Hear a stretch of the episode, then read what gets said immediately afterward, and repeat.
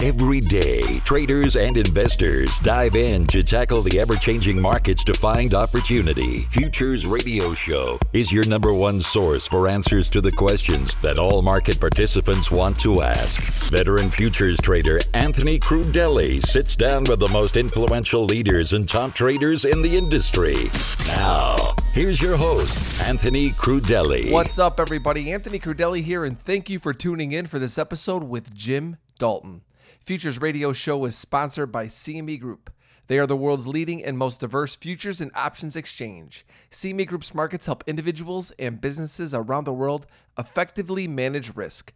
For access to free educational tools and resources for the active individual trader, please visit activetrader.cmegroup.com Remember, new shows are posted on Mondays and Thursdays. You can subscribe to the show on iTunes, YouTube, Google Podcasts, Spotify, and Stitcher. If you're enjoying the show, please leave a review on iTunes. This show is also sponsored by Trading Technologies, RJO Futures, and FTSE Russell. The Russell 2000 is a key benchmark for small cap US stocks. Be sure to check out the E-mini Russell 2000 futures symbol RTY and micro E-mini Russell 2000 futures symbol M2K. To learn more about FTSE Russell and their products, please visit FTSERussell.com. Today I spoke with author of Markets in Profile and Mind Over Markets, two fantastic books, by the way, general partner at Jim Dalton Trading, Jim Dalton. Jim is my top resource for using Market Profile, and it is always an honor to speak with him. Jim is a legend in the futures industry. So, since Jim has been on the show a couple times before where we talked about his overall process in trading, in today's show, I wanted to focus specifically on how he uses Market Profile for an edge in trading.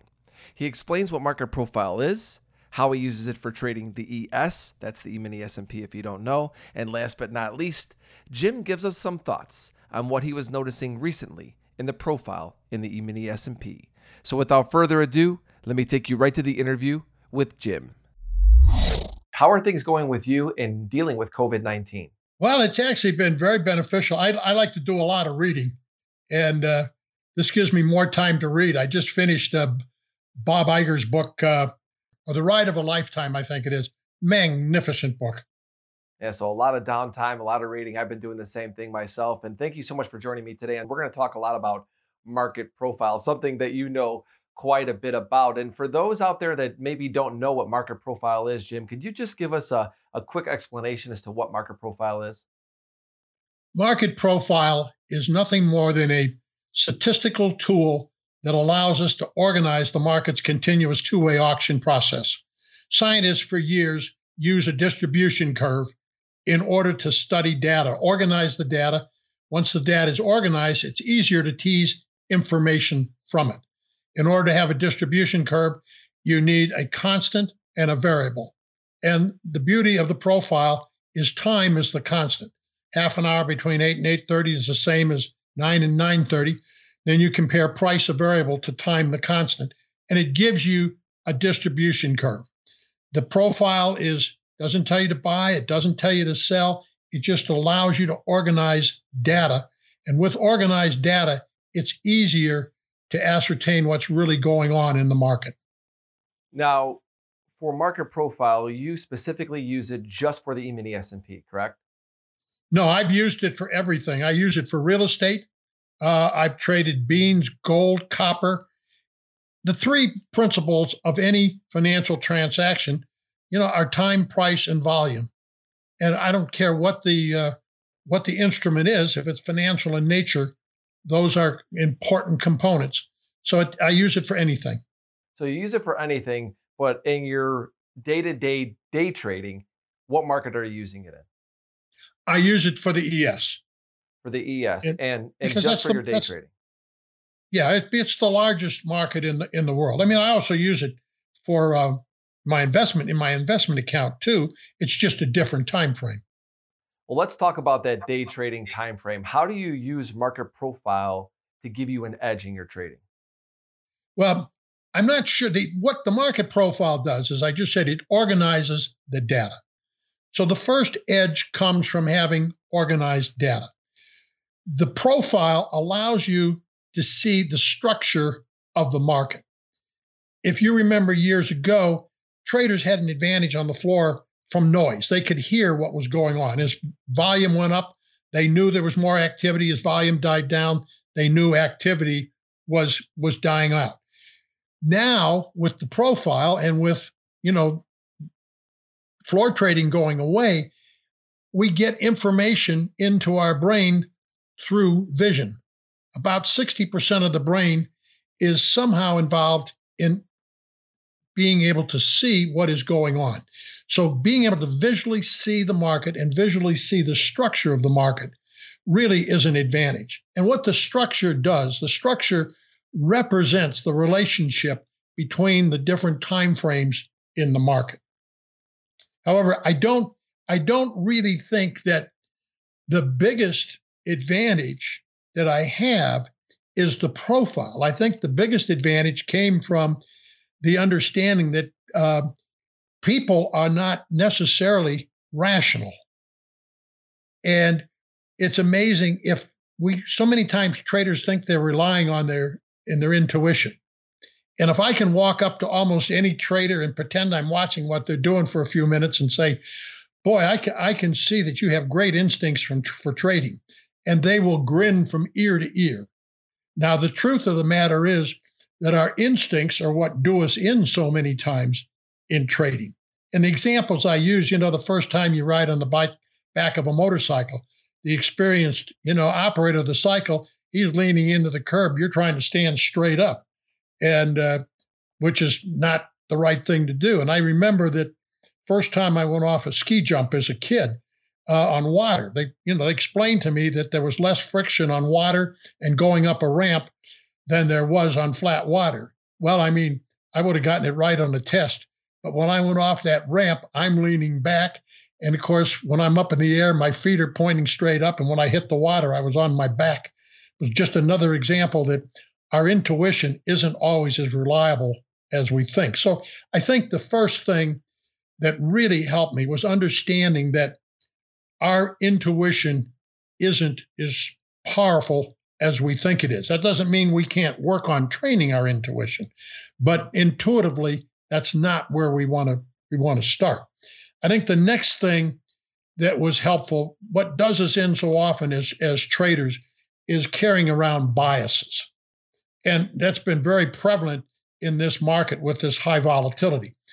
So many people don't understand the disconnect that we can have between markets and fundamental reality you know, you look some years back, the market hit a high and it was 10 years before we got back there. And it appears to me that once again, momentum has carried the market to unrealistic levels. However, unless you understand that that the trading is not necessarily related minute by minute to the fundamentals of the market, it can be a very costly experience. I recommend to people that, and I do this in seriousness, stand in front of the mirror each morning, say out loud, I am a short term trader. My long term investment biases and likes and dislikes are not relative to what I am doing as a short term day trader. A lot of follow up questions I have for you, Jim. One thing that you said that uh, I could totally relate to is I'm very visual.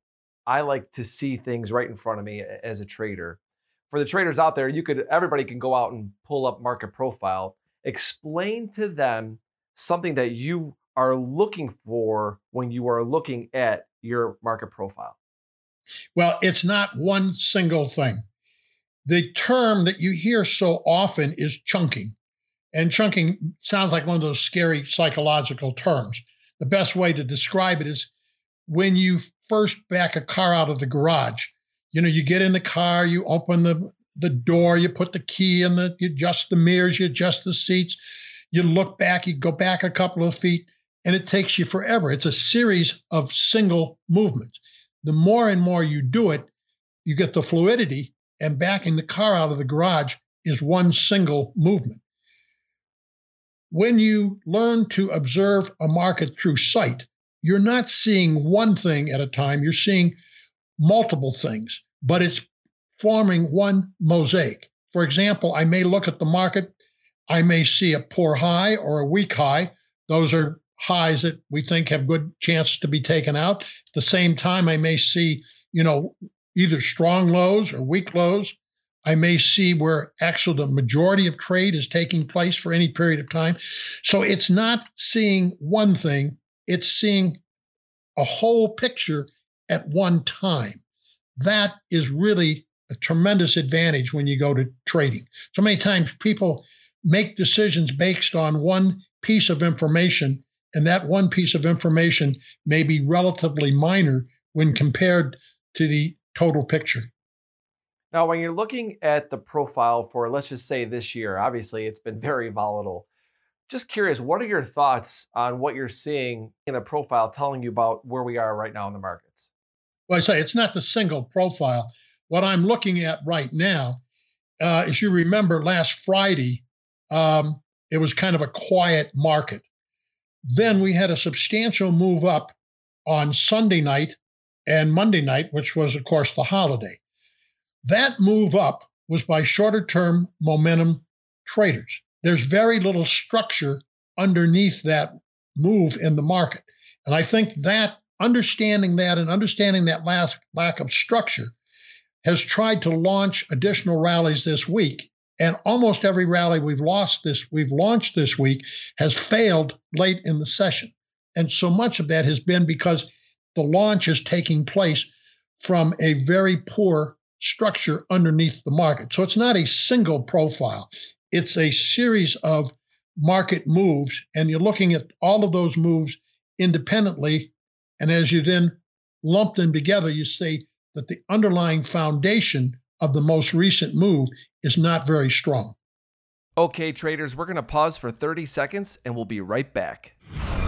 A question I constantly get is what platform do I use to trade futures? Well, I use TT. They are the world's fastest commercially available futures trading platform. Learn more at tryttnow.com.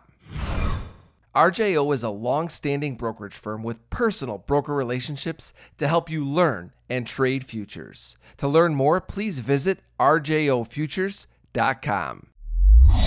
That brings me to how you're developing your edge and using market profile as in your trading. You talked about something that you were noticing after obviously years of experience. You saw that happening. And then how did that translate into your trading? When you saw that happening, as you talked about, were you starting to look for areas to be short later in the afternoons? No, it's it's really not as, as simple as that. It all it all starts off with a with a mindset more than anything else. And the mindset is that, you know, the market is not static, it's not linear, it's dynamic. And it's dynamic from announcements that came out, it's dynamic because of the people involved in the market. So, one of the things that the profile allows me to do, it allows me to get an idea of the behavior of the different time frames of market participants. What is the very short-term day time frame trader doing? Have they gotten themselves overextended? Is there, is there any longer time frame money that's come in and it's doing something the same as or counter to what those time frames are doing. And that is not something you learn immediately, but it's something you develop over time by looking at organized data. And for example, what I've been seeing here for some time is that there's very little participation by any longer term trading money or investment money. So much of the current participation in the market is what I call by laggard or late entry momentum traders. I'd made this comment from October through the catalyst that was the coronavirus. And the market, I, I said the market was looked terribly weak to me. And what then, when this happens, it usually takes a catalyst to break that behavior. But when it comes, it takes back many days or weeks all at one time. And I think from looking at the individual profiles, we're back into that situation right now. The problem with that is you still have to remember to make a living as a day trader, you still trade each day independently, even though you may feel that the underlying structure is weakening. Like I say, that went on from October through the coronavirus, that the underlying structure was weak. When we took it back, we took it back with a vengeance. But that is part of understanding the complexity and the dynamics of the market. Jim, we only have a, a few moments left, and I just wanted to hear your thoughts as to talking to all the traders out there. How do you really just, I guess, sum it up and put it in words as to how you just use market profile as an edge in your trading? It's eh, the the edge is that it organizes the market's continuous two-way auction process and by looking at organized information it is easier to tease the important information out of the data that we're looking at. Jim, it's always an honor and a pleasure to speak with you. Thank you so much, my friend, for joining me today. Thank you. Thank you for listening to Futures Radio Show. If you enjoyed the show, please leave a review on iTunes. You can listen to all of our episodes on futuresradioshow.com, iTunes, YouTube, Google Podcasts, Spotify, and Stitcher.